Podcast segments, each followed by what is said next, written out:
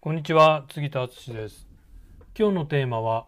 ここを抑えればファンが集まる情報発信ができるです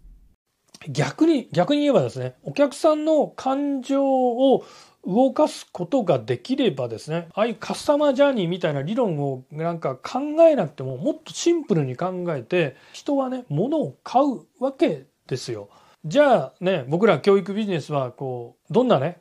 感情をお客さんに持ってもらえばいいかっていうとなんかこの先生の言ってることすごいなとかねあこの先生の言ってることを共感できるなとかこの私の悩みをえー、理解してくれてるなとかこの先生について教えてもらえれば、ね、自分の今抱えてる問題とか課題を解決して理想の未来が手に入りそうだななんか希望が持てるなワクワクするなとかってね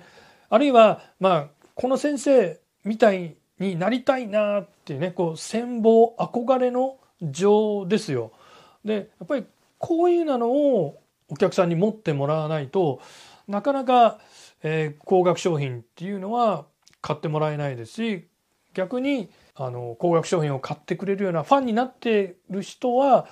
こういうあの本人ひょっとしたらもう気づいてないかもしれないですけどこういう、えー、感情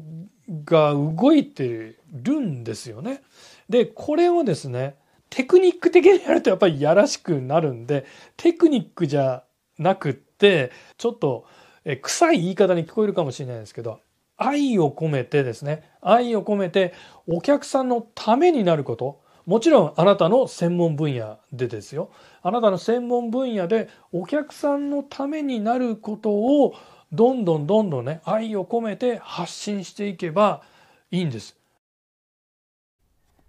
はいいかがでしたか？参考にしてみてください